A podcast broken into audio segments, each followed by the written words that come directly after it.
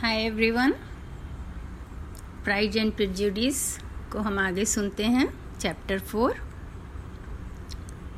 यहाँ पर जेन जो मिस्टर बेनेट की बड़ी लड़की थी वो, और एलिजाबेथ जो सेकंड नंबर डॉटर थी, जिसे सब लीजी कहते हैं प्यार से, वो दोनों आपस में बैठ के बातें कर रही हैं एकांत में।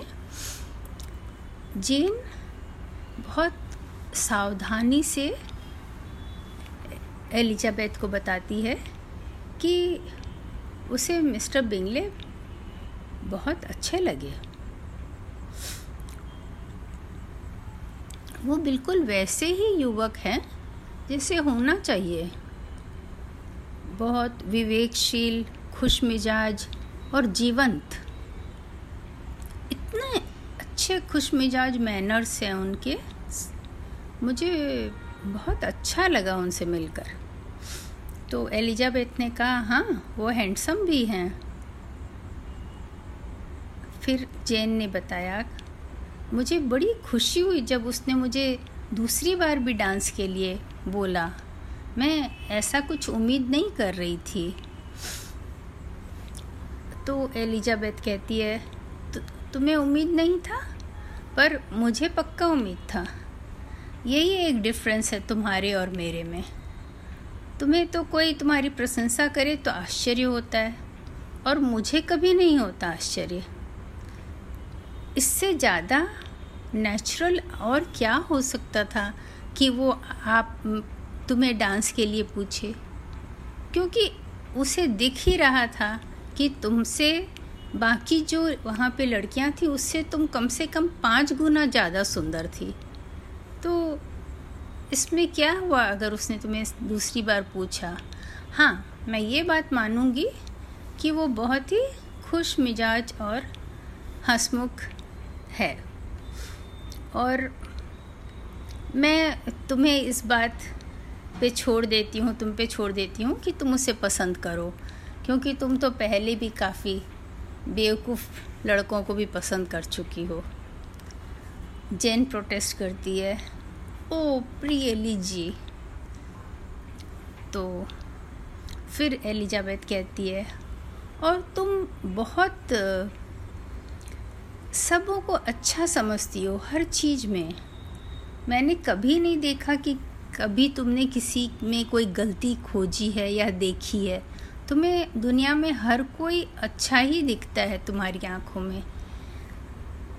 तो जेन कहती है मुझे जल्दबाजी में किसी के लिए गलत सोचना अच्छा नहीं लगता, पर मैं हमेशा वही कहती हूँ जो मैं सोचती हूँ। तो लीजी कहती है हाँ मुझे ये मालूम है कि तुम वही कहती हो जो सोचती हो, और मुझे इस बात का बहुत आश्चर्य होता है कि तुम कितना आँख बंद करके लोगों पे विश्वास करती हो और उनकी गलतियों, उनकी कमियों पे नज़र टोटली नज़रअंदाज कर देती हो। उनकी बेवकूफ़ियों को भी नज़रअंदाज कर देती हो।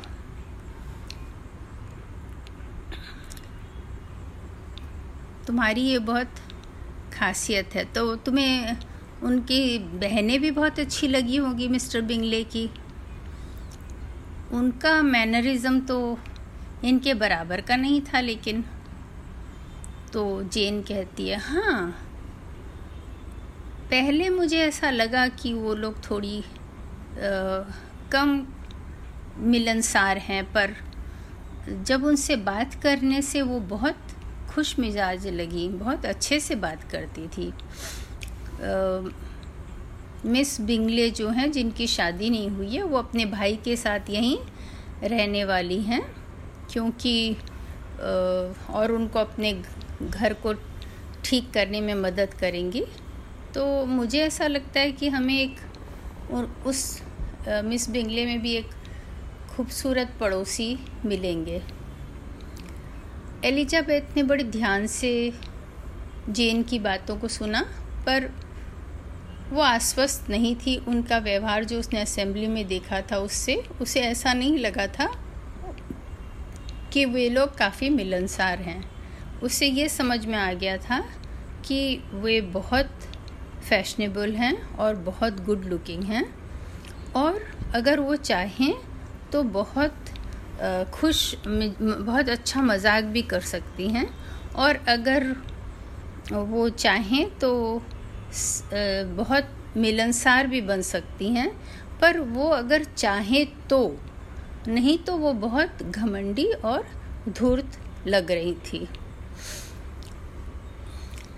तो वो जो हैं उनकी बीस हज़ार डॉलर की संपत्ति है और उन्होंने अच्छे सेमिनरी में पढ़ाई की है। वो सब और बहुत अच्छे अच्छे पद में बैठे हुए लोगों से मिले हैं और वो जहाँ रहती थी इंग्लैंड के दक्षिण भाग में, वहाँ उनकी परिवार को बहुत आदर से जाना जाता है। तो इन सब का उनके ऊपर बहुत प्रभाव है। हालाँकि जो पैसा उनके पास है, वो उनका खुद का कमाया हुआ नहीं है, वरन उनको वसीयत में मिला हुआ है। क्योंकि मिस्टर बिंगले जब के पापा ने अपने लिए हंड्रेड थाउज़ेंड पाउंड्स जमा किया था कि वो एक संपत्ति अच्छा खरीदेंगे अपने लिए, लेकिन वो संपत्ति खरीदने के पहले ही उनकी मृत्यु हो गई। तो मिस्टर बिंगले को वो मिल गया और मिस्टर बिंगले भी अपने पापा की तरह एक अच्छी संपत्ति खरीदने की कोशिश में हैं।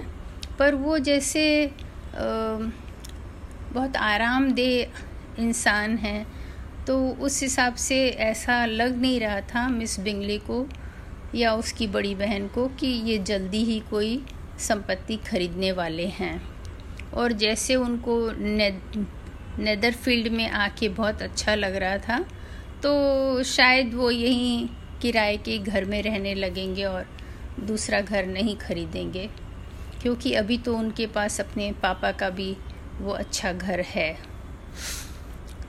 लेकिन दोनों बहनों को बड़ी चिंता थी इस बात की कि वो जल्दी से एक अच्छा घर खरीद लें। उसके भाई असेंबली के वो बॉल से आके मिस बिंगले की काफ़ी तारीफ़ कर रहे थे और मिसेस हर्स्ट और Miss Mr Jane, Mr Bingley Jane की बहुत तारीफ़ कर रहे थे और मिस बिंगले और उनकी बहन मिसेस हर्स्ट को वो बुरा नहीं लगा क्योंकि उन्हें भी वो बहुत अच्छी लगी थी। मिस्टर बिंगले जो हैं, वो अपने दोस्त की बहुत परवाह करते थे, जो डार्सी है। हालाँकि डार्सी उनके जैसा नहीं था। वो इनफैक्ट काफ़ी विरोध उनसे काफ़ी विपरीत स्वभाव और चरित्र के थे क्योंकि उन्हें किसी के साथ आसानी से मिलना और बहुत खुल के बात करना ये सब उन्हें पसंद नहीं था। वो बहुत प्राइवेट पर्सन थे और बहुत कम लोगों से मिलना उन्हें अच्छा लगता था।